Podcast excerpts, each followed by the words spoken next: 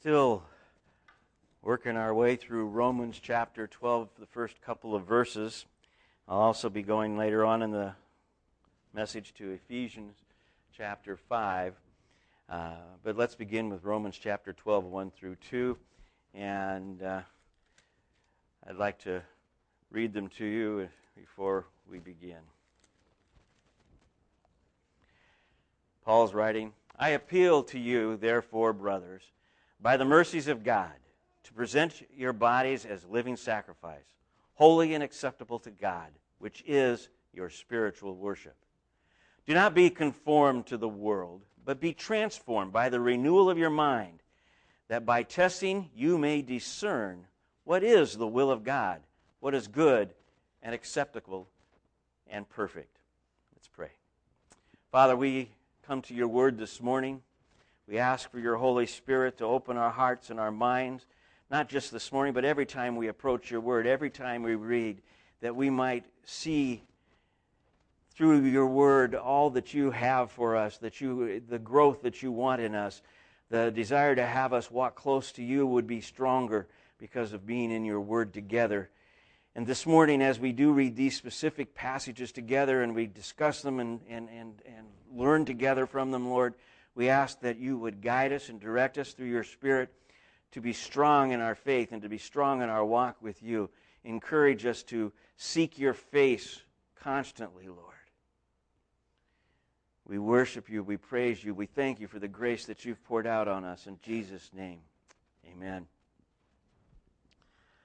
Paul's call here to the believers again was uh, is basically calling them to an act of worship, if you will, uh, in, in response to God, what God has done, all the mercies that He has poured out. And again, going back through Romans chapter 1 through 8, and it explains so carefully and in detail all the things that man has done to fall short of the glory of God and all the things that God has done to bring us back to Him.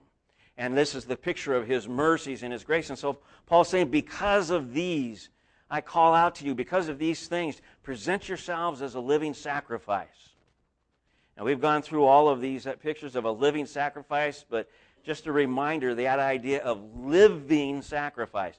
Something that is alive, something that is uh, that's got a, a, a purpose above and beyond just going to the altar of God. But as a living sacrifice, God wants to take us and use us and, and, and glorify Himself through us to accomplish His purposes here on earth. And so, as a living sacrifice, what we're really saying is, Lord, I'm yours. All that I am, and at this moment, too, all that I'm not. With the desire that all that isn't of you, you will be continue to change in me. And he says this in this next context is the idea of being not conformed to the world, but transformed. And this idea of being transformed is is the idea of, of, of, of metamorphosis, being changed completely, in a sense, from the inside out. Not from the outside in, but from the inside out. And he says very specifically the, the transforming of our mind. Why does our mind need transforming?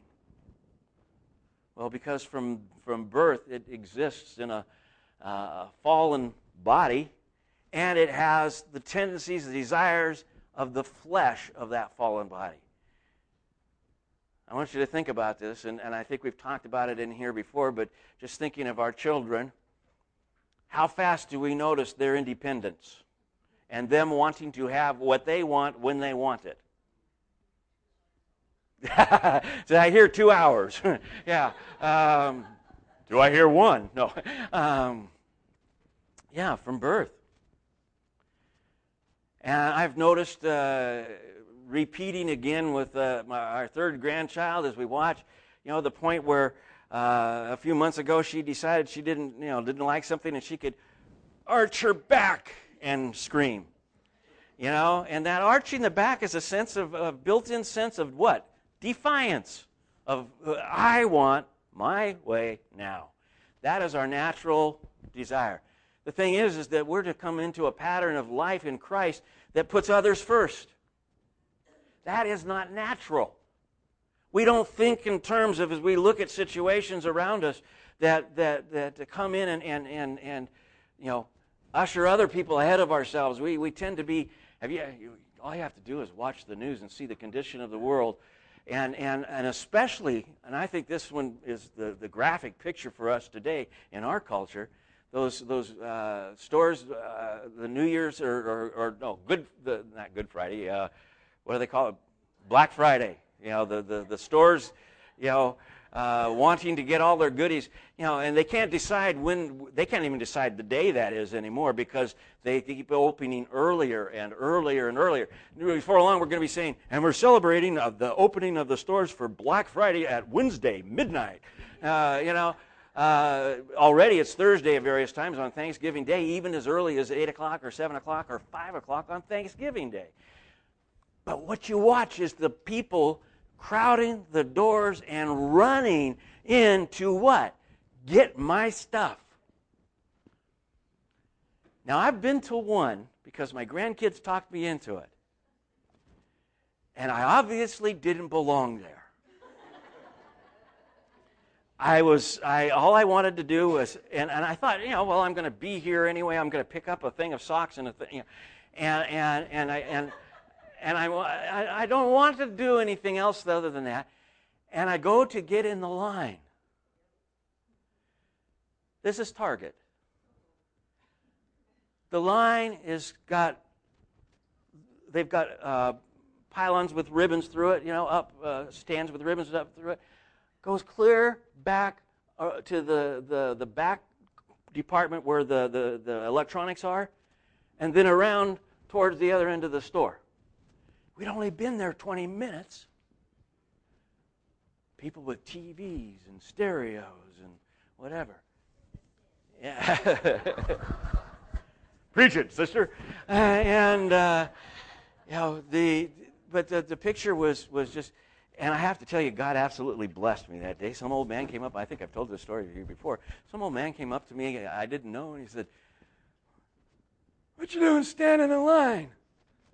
you know, and I'm thinking, because my kids are in the line too, you know, ahead of me, I might as well wait with them, you know.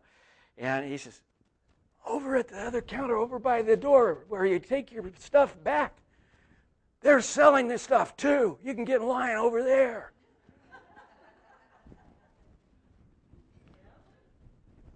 And out the door. uh, a bunch of people followed me, but I was the first in line. I didn't tell anybody else in the line around me either, except my kids. But I made them wait behind me.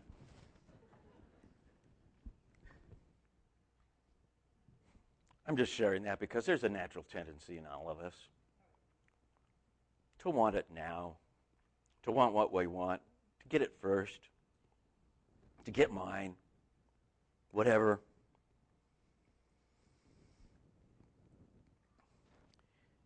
Our minds need to be transformed because we don't think, and nor can we think, without the work of the Holy Spirit in us. And just as it was, it was put in uh, the reading this morning, uh, so that you know, when we when we come into Christ, He puts the Spirit, a Holy Spirit, in us. He indwells us. That's made clear in Scripture. The indwelling of the Holy Spirit. When that happens, folks, it is a step. It is a done deal. It is it's concluded. You can't ever get any more of the Holy Spirit in you than on the day that you're saved. You are indwelled by the presence of the Holy Spirit. He owns you. He owns me. He owns us through the blood of Christ.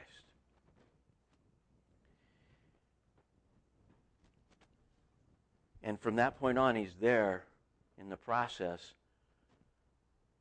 of bringing our minds, the way we think, into conformance with the things of Christ, the things of God, the Word of God. That's what being transformed, your mind being transformed, is all about. A different way of looking at the world. His eyes, His ears, His words, His touch, if you will. How many times have uh, I, I, I, recall um, teaching kids, especially, you know, uh, you know the, the, little children's songs that include and, and some uh, older songs too, but that uh, we are His hands. You know, when we reach out to someone, we are His hands. Okay, uh, you're the only Jesus someone might ever see. Phrases like this, because of the indwelling of the Holy Spirit, the transforming of our mind, the way we think is becoming different than the world. We're no longer thinking the way the world thinks, we're beginning to think the way Christ thinks. That's this idea of transformed, renewed mind. Renovated, I think I shared last week, was the idea of this renewed, renovated, overhauled, when you've gone in and remodeled. Have you ever have you ever remodeled any uh, major project where you basically gut the whole house and everything is new? in a sense, that's this idea of, of, of transformed. When, you, when somebody walked in it one day, they look at it and they say, Oh, how can anything good come out of this? And, and whether it's weeks or months later, they walk in and say, Where's the house that was here? You know, renovated, restored, reconstructed, if you will, transformed. More than just conforming. And, and this was the emphasis last week. Conforming tends to be something we do from the outside we can conform to just about anything for a moment. We're good at men pleasing, people pleasing. But this is coming from the inside. This is where the Holy Spirit is actually changing the way we think. He leads all of this uh, as the idea of, of having our minds renewed, is the idea of bringing us to this point where we said, he says, now you can test and discern the will of God. And this is where I want to focus this morning. Test and discern the will of God. If, I, if, I, if I'm just looking at those words by themselves and just test and discern, I, I can, if I told you just spontaneously, I just said, uh, today I'm going to test and discern the will of God for you, yeah, that would sound pretty arrogant.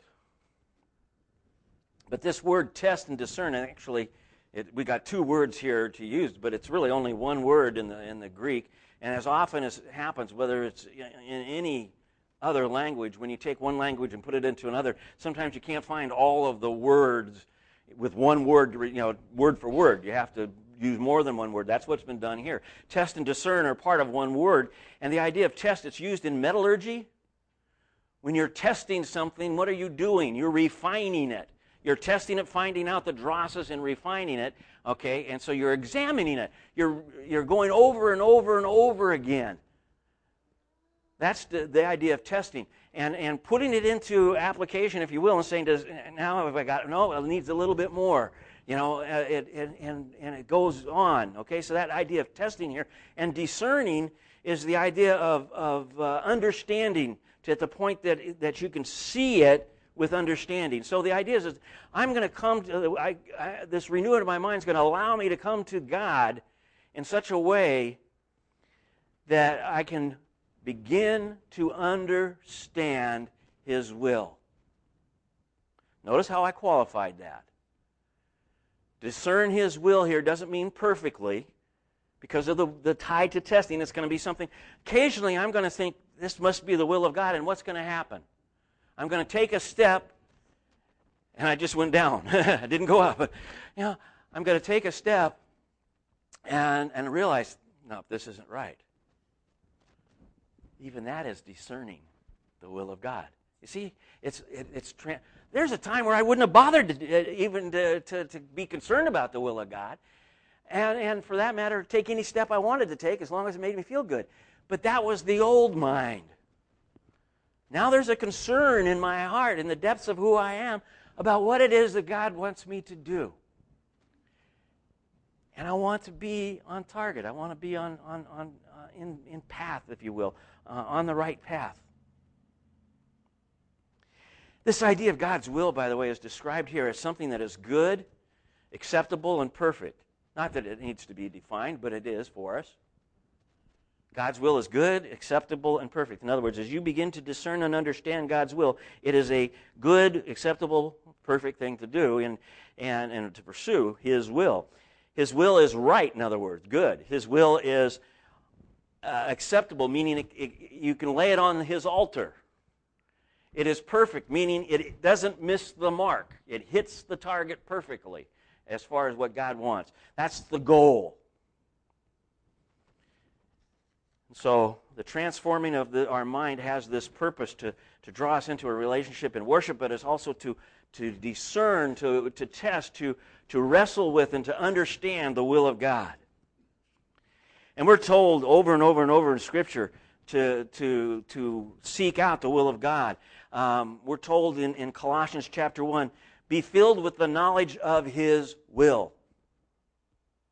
Be filled with the knowledge of His will, the understanding of His will. How does that happen? Transformed mind. Stand in His will, Colossians. We're told to stand in His will. That means to take a place and hold tight, not be budged backwards or pushed away. To stand in His will. In Hebrews chapter 13, it says, equipped by the, by, by, uh, the God of peace to do his will. So here we got a picture. We're to be filled with his will, we're to stand in his will, we're to do his will. 1 Peter uh, chapter 4, called to live our lives according to his will. This is just a few of the scriptures, but I'm just saying, over and over and over again, scripture says something about his will and our walk.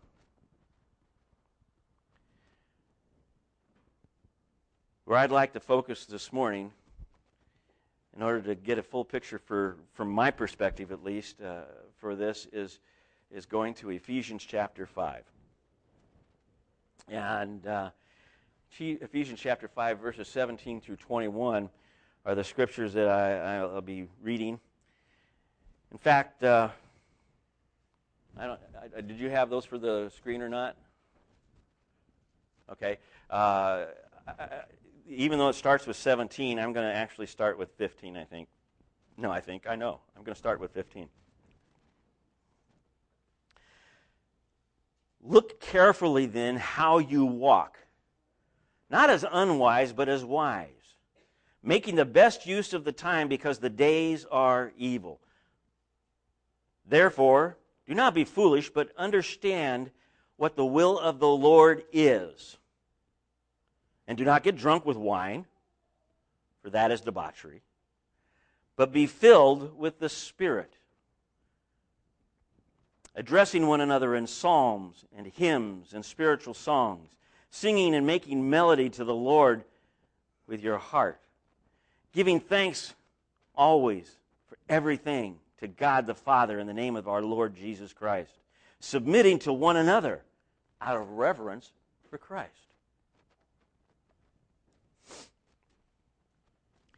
Paul's saying here, as you come to the point of walking in Christ, he says, I, I want you to walk as a wise person walks.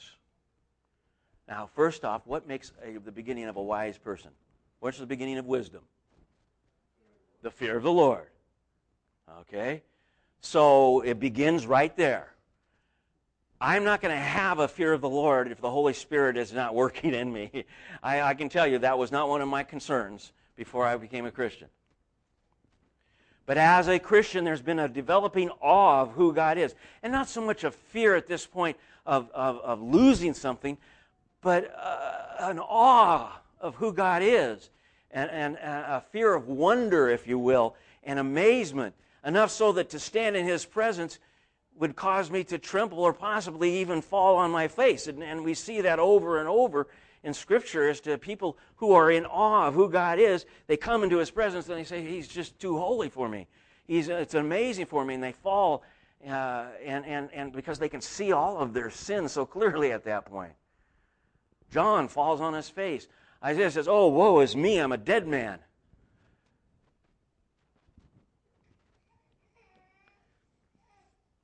To walk as a wise person is one who is got a reverent fear for God.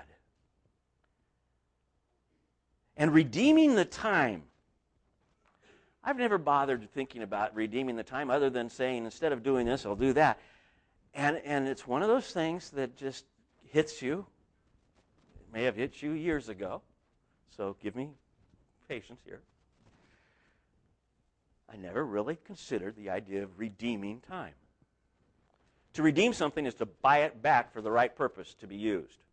In other words, God redeems us to put us to the purpose He created us for. Okay? Time was created, if you will, to do what? Glorify God. That's, that's its purpose.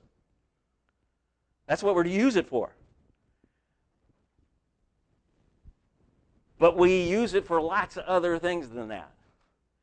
And so, a person who lives in the fear and awe of who God is, a wise person walking as a wise person, I am going to see my time in a whole different, transformed mind, a whole different way of looking at it. And I'm going to begin to see, oh, not so much this is ugly, wicked, mean, vicious thing to do, but it keeps me from doing this. One of my favorite pre BC, I call it, before Christ and me, my BC days, one of my favorite things to do, I think I've shared this with you several times autocross. That's like horse gymkhana.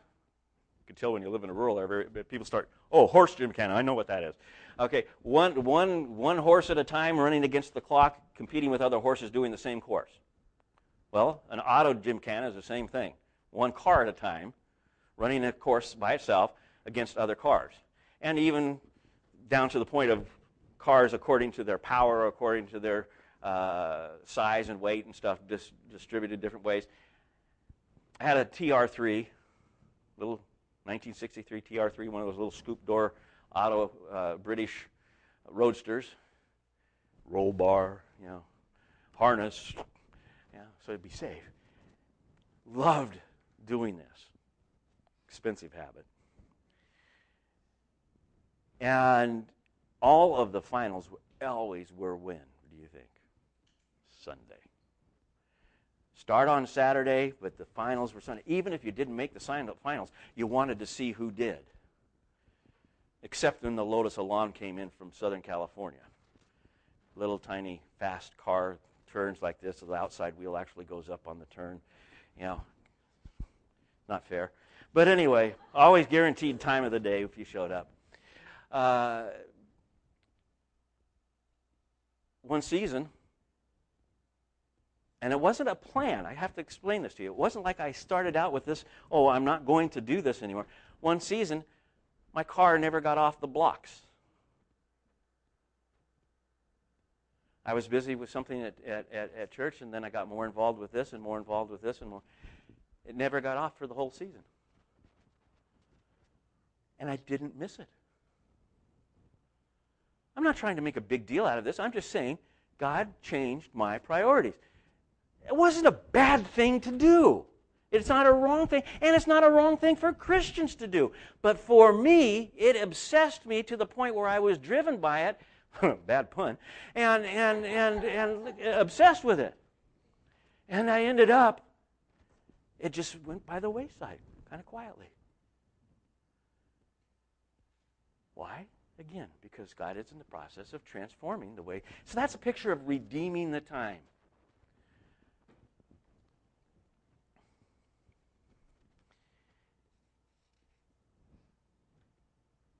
Redeeming, buying back the time for God. And he says, because the days are evil. Now, in that context, he's saying, There's everything out there in the day that wants to, to, to, to distract you from this. Now, I wish I were better at this. So you had a success story, now you have a struggle story. I didn't say failure. Um, I'm a TV addict. I've been watching TV since I was born. Somebody says, I didn't know it was that old. Some of the kids in here would say that. 1949, I was born. 1952, TV was on. So as long as I can remember, there was a television going to my grandfather and my aunts and my uncle's home, and then we got our own. And my stepdad loved TV.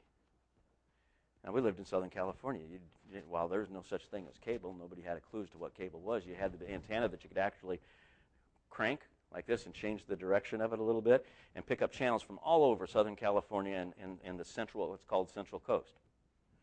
So we had at least, uh, you know, 9, 10, 11 channels.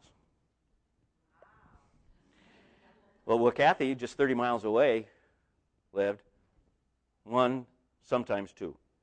So makes a big difference, just a little mountain range.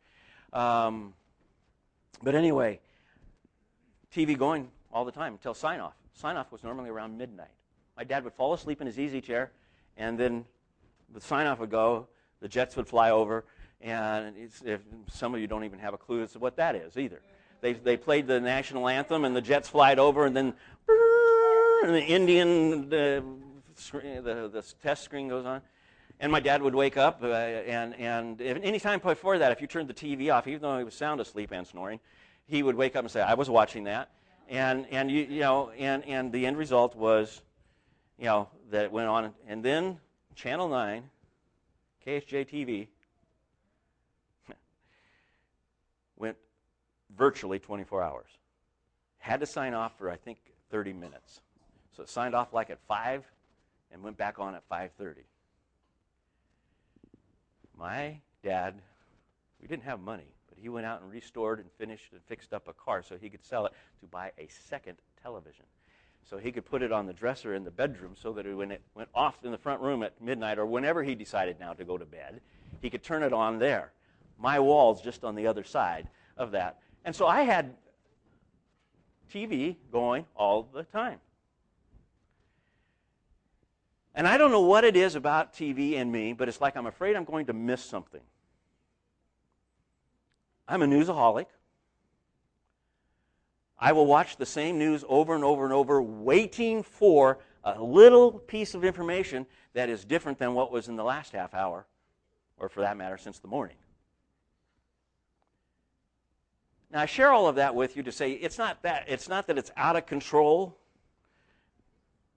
But when you start to think about it and redeeming time, I had to confess it because I felt guilty about this this morning. You know, this is something that I don't do well. And I, uh, but God is working on me compared to where I was when, when Kathy and I got married.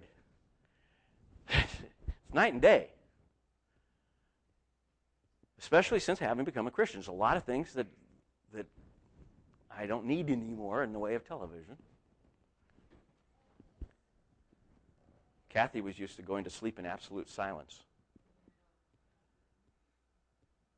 I'm used to going to sleep with a drone in the back. Took us a while. She won.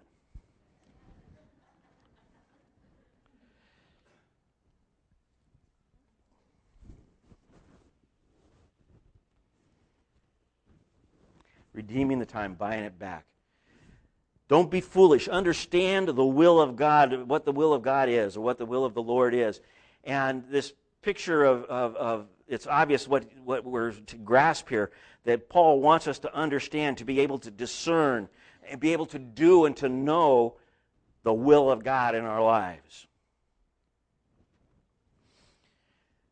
Barnes puts it have a disposition to obey him the mind will be prepared to understand his precepts. In other words, the idea of, of the mind is changing. In other words, we're being put into a, instead of a disposition to seek ourselves and to seek after whatever it is that we normally do that wastes time, the idea is it's going to change the way we think so that we'll start to want to pursue the things that redeem the time. It's, it's, a, it's a, a changing the way we think. J.I. Packer put it this way The Holy Spirit is given to all Christians to uh, transform them by his teaching. We read that in, in, in John 14 this morning. Making them into God uh, focused thinkers. I like that phrase. God focused thinkers.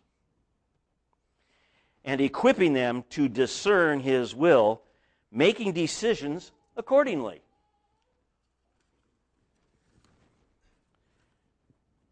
So, transformation, renewing of my mind, discerning the will of God, so I can make day to day decisions that reflect the will of God. Right thinking, it's good. Acceptable for his, you know, for his altar. In other words, it's something that God's accepting and hitting the mark. It's perfect. This is what God wants of me. Okay, now what?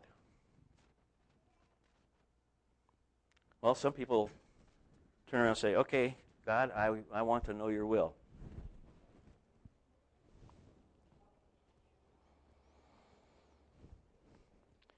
By the way, there's nothing wrong with being quiet and seeking the face of God and waiting to see if He talks to you and speaks to you, you know, brings something to mind. It's not a thing, nothing wrong with science. But there's some people who never get past this point.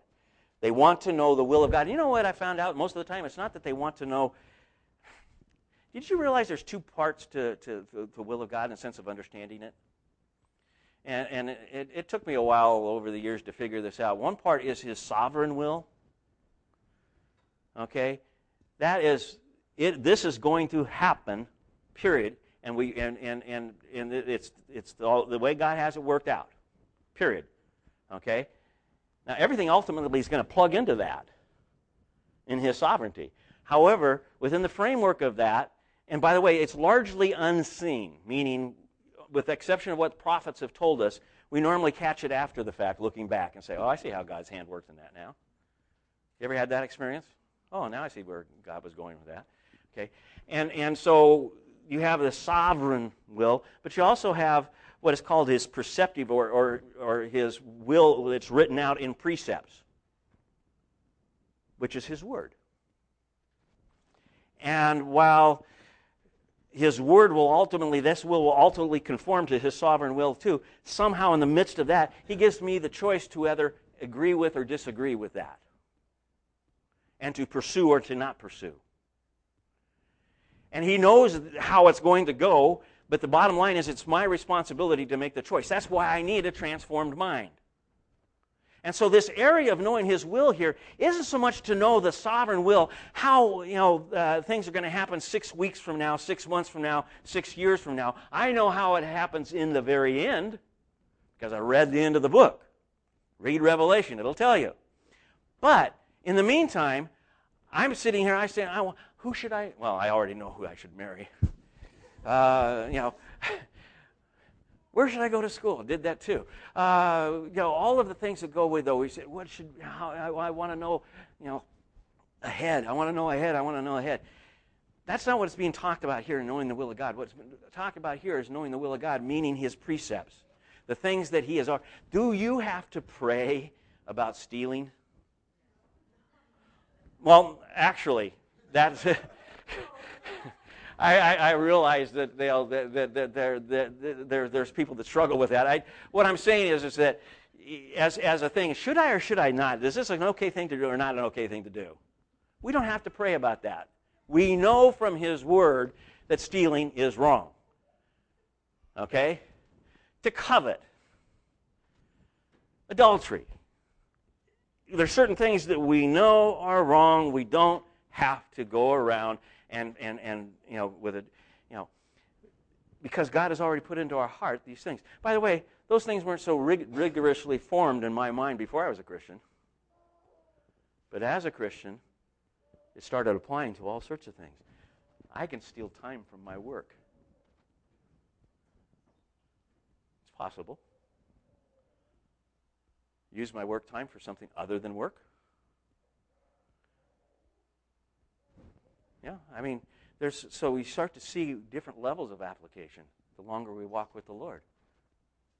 That may not have been someplace you saw it originally, but you know, uh, my, my, my uh, working out a contract with uh, unions, and and uh, where I worked in in in, in uh, San Francisco. When you figure out how much you're going to pay somebody as an offer, you compute from the business side because I was in the management side. You compute all the things that employment costs you. So you, you include Social Security, you include insurance, you include all these things that cost you, and then you break it down to an hourly rate and you say, this is what we'll pay.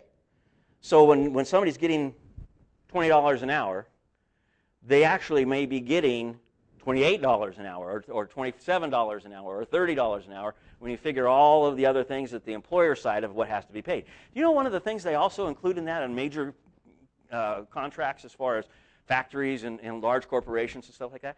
Shrinkage. That's stuff that's taken out the back door that's not paid for by the employees. Better known as stealing, but, you know, uh, and so uh, that's computed. I can't remember what it was back then, but because of the cost of titanium, there, and it was going out in guys' lunch pails and stuff, uh, in paint, part of paint manufacturing, they figured I think it's something like $1.19 an hour. You know, computed as to part of the, of the cost of doing, you know, paying. And so all of that's computed in there. What happens? Your brain thinks, I know this. I'm an employee. That's part of my wages. So taking $1.19's worth is not stealing anymore. See, that's the way we conform to the world. That's a conforming to the world picture. But transform says, even though I technically am paying for that, it's not right. And I don't, and I start to think differently. Does, I, am trying to bring all these different examples in so that you can grasp that what it, what's being talked about is, is not the, the knowing all of the big questions, but really focusing on the day-to-day things that, that just simply become part of our spontaneous reaction to things.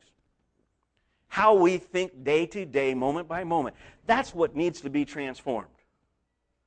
We spend a lot of time wanting to know the big picture, and we ignore the little picture, if you will, in a sense. The obvious thing that we can do know the precepts of God. And as you study and learn the precepts, it builds. Uh, Isaiah puts it precept on precept. Some of you are familiar with Precepts Ministries. That's their motto, okay? So, somewhere here in my notes, Paul tells us we are to seek, to know, to live out the, world, the, the, the will of God. And then he gives us an example here in Ephesians. This picture of don't be drunk with wine. It's another one of those things that's hard to, to, to, to translate literally, but I'm going to do the best that I can from the, the, the men that have gone ahead of me who really understand the language. Don't indulge the excess don't indulge in the excessive living of drunkenness. Don't indulge in the excessive living of drunkenness, with wine as an example. In other words, it's not so much that the drunkenness lives to the debauchery or excessive living. It's the idea of excessive living lead, can leads to drunkenness. And you, by the way, you can be drunk with a lot of things. You can be filled with things other than the Holy Spirit. You can be filled with, with, with grief for a season, but the Holy Spirit comes in and, and, and, and, and works through you and, and brings that to a sense of peace. You never stop grieving for someone you love, but it brings it to a point where you are able to embrace it, deal with it. You can be filled with bitterness. You can be filled with greed. There's all sorts of things that you can be filled with. You can be filled with wine.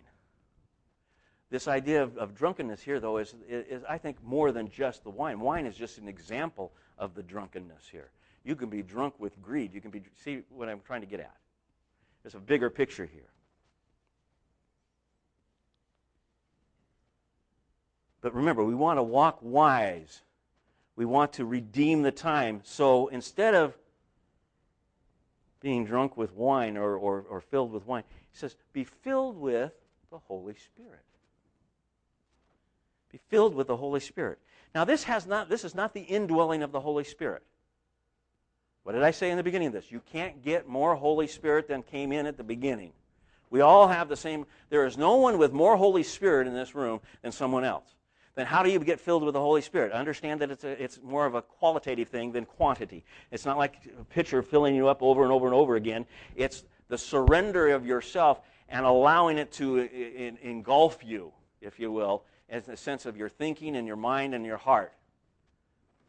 I guess you could put it instead of you know putting it this way. Uh, you, you, you don't have more Holy Spirit. The Holy Spirit has more you. He has more of you.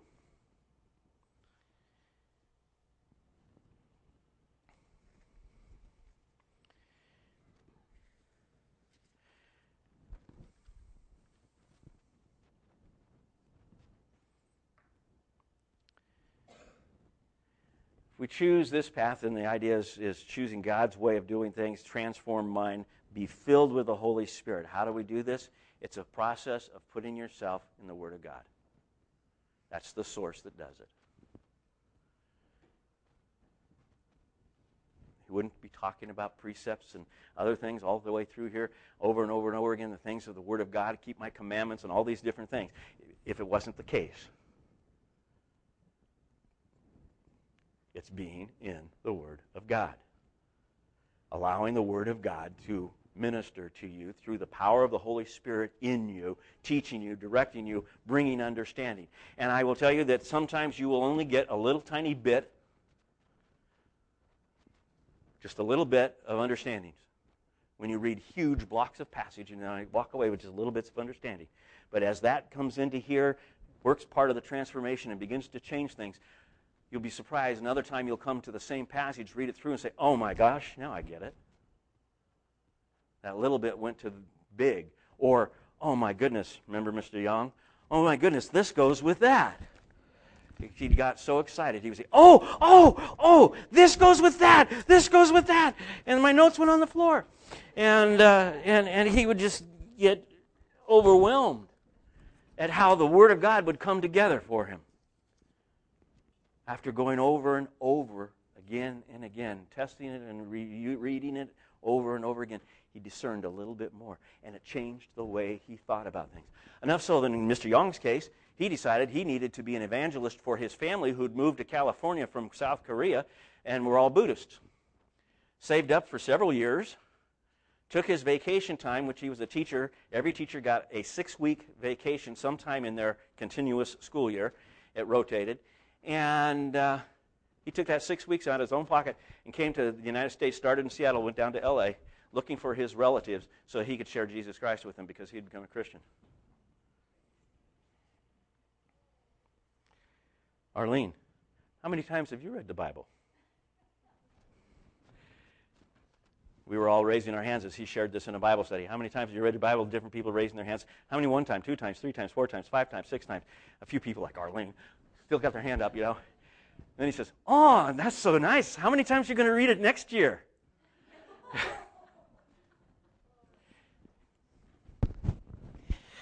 so, it changes the way we think. By the way, does this tie in with anything? Boy, I'm going a long time here. Does this, this tie into anything that you're familiar with? It's Psalm 1. Blessed is the man who does not walk in the counsel of the wicked, the world. He doesn't stand in the path of sinners. He doesn't sit in the seat of mockers. But his delight is in the law of the Lord, the precepts of God, his word. And on these things he meditates day and night. And as a result, he's planted in God's, I call it God's field, because the word planted is literally transplanted by streams, which means streams that are, are made to furnish the water for this planting by streams of water. And as a result, he doesn't wither, he doesn't grow tired, and he produces the fruit that he was designed to produce, and it's time he accomplishes the purpose that he was created for. That's what Psalm 1, verses 1 through 3 talk about.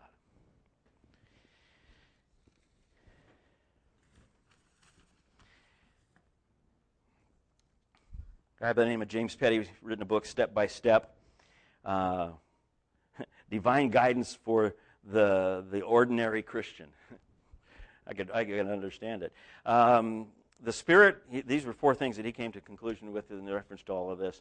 The Spirit illuminates the connection between God's Word and our lives.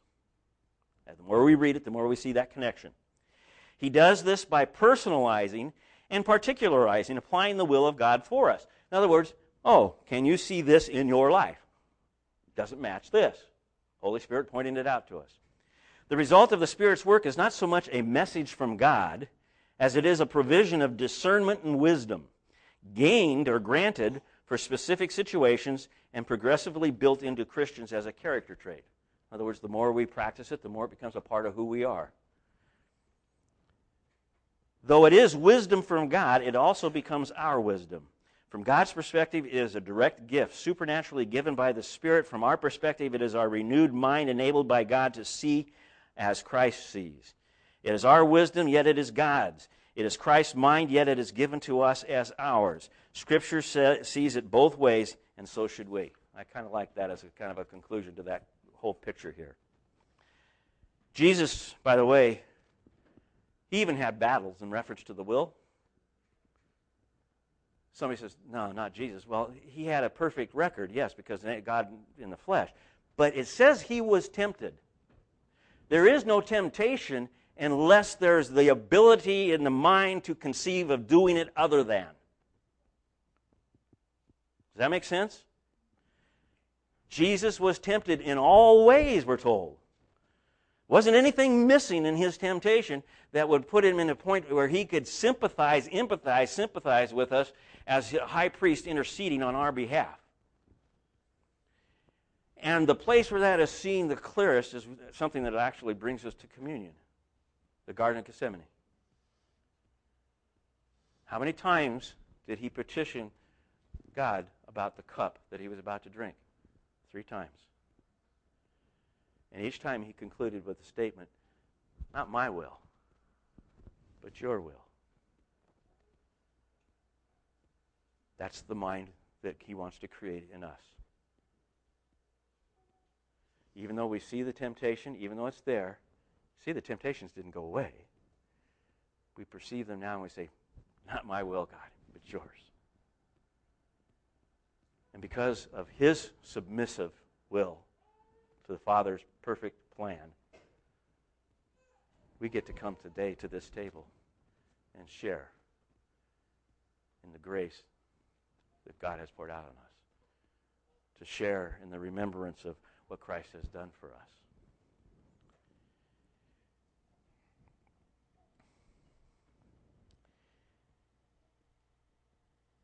Jesus had per, his perfect, what I said, good, perfect, good, and acceptable response. You know, not my will, but your will.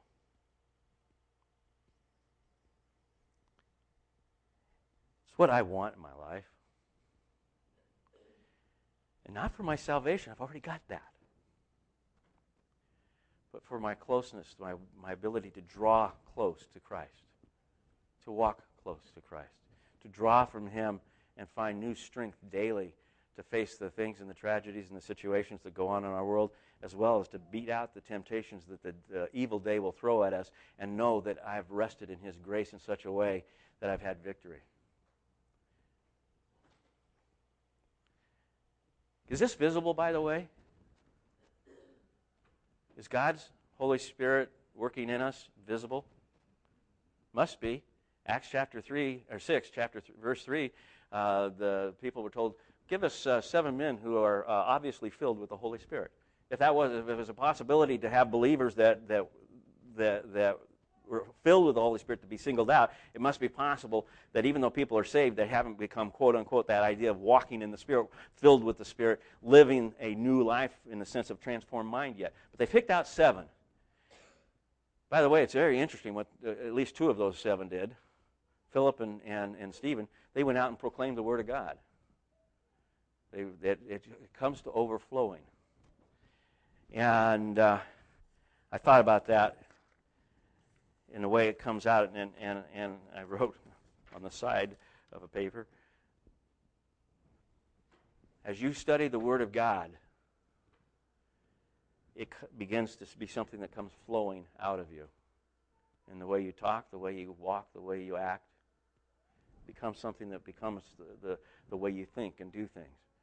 It becomes something that sets you apart from the way the world is. It's a process. It doesn't happen immediately. It doesn't happen the same way for every person.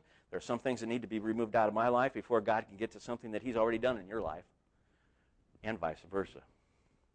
But one of the neat pictures that I, I want to conclude with is, is this in, in, in the, the picture of, of, of Ephesians.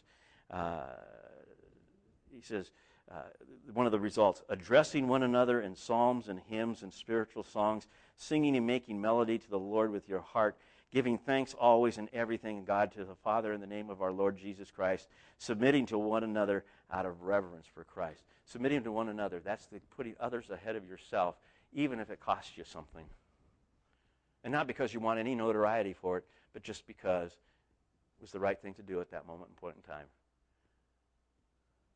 You would have never thought about it that way if it weren't for the blood of Christ working through you, the Holy Spirit working in you, transforming your mind.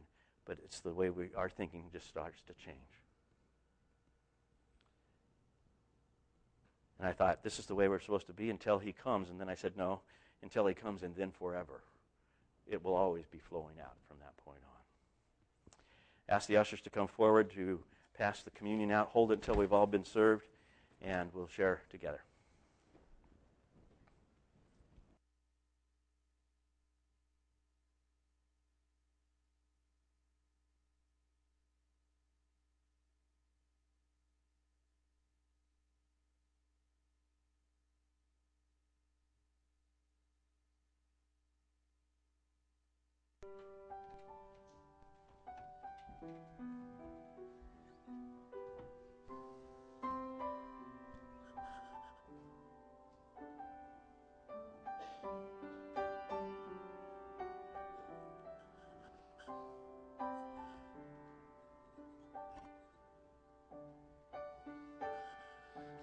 Jesus, draw me close,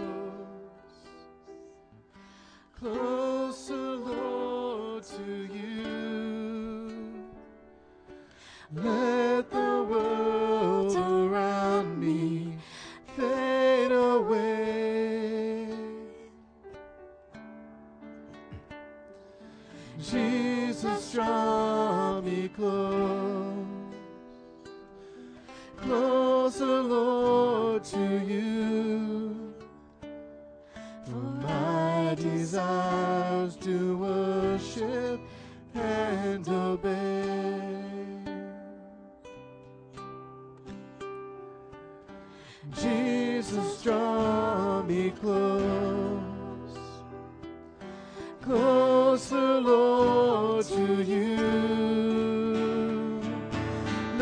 Let the world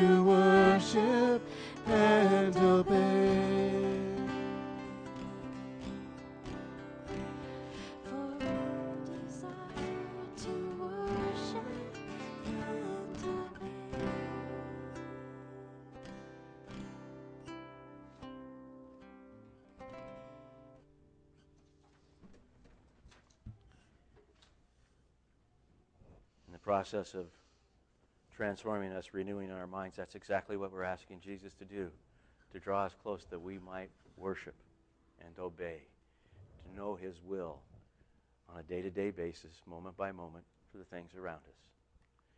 And uh, it's not normally, like I said, the way we go looking for it, it's not the way we seek after it. And uh, very clearly, though, all that Jesus did was to bring this ability to us. All that he performed in the sense of, of, uh, of, his sacrifice was to bring this to us so that it could happen. As he said even in, in John 14, he says, I'm going away, but I'm not abandoning you. I'm leaving the Holy Spirit to indwell you so that you can continue your walk with me. You know, you think you've got a picture, but there's so much more for you to, to see. And you'll see it because of the Holy Spirit I give you. It'll bring things to mind and explain things. And that's like I said, as you as you picture certain things and you come from this, you're going to look at this and say, "Oh, this goes with that." Or at some point, you're going to read the word and say, "Oh, now I get it. I know why such and such happened, or why this happened. It's clearer now."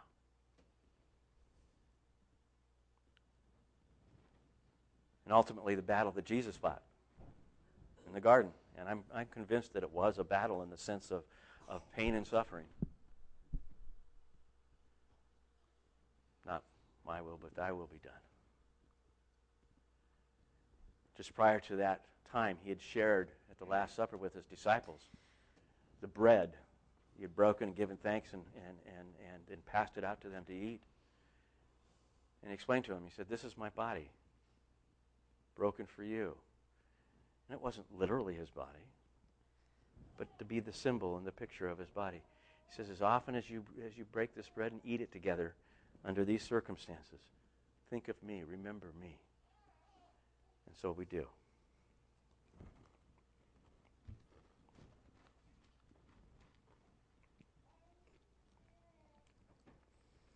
Taking the cup, he's just a simple picture. Said, This is my blood that's poured out for you.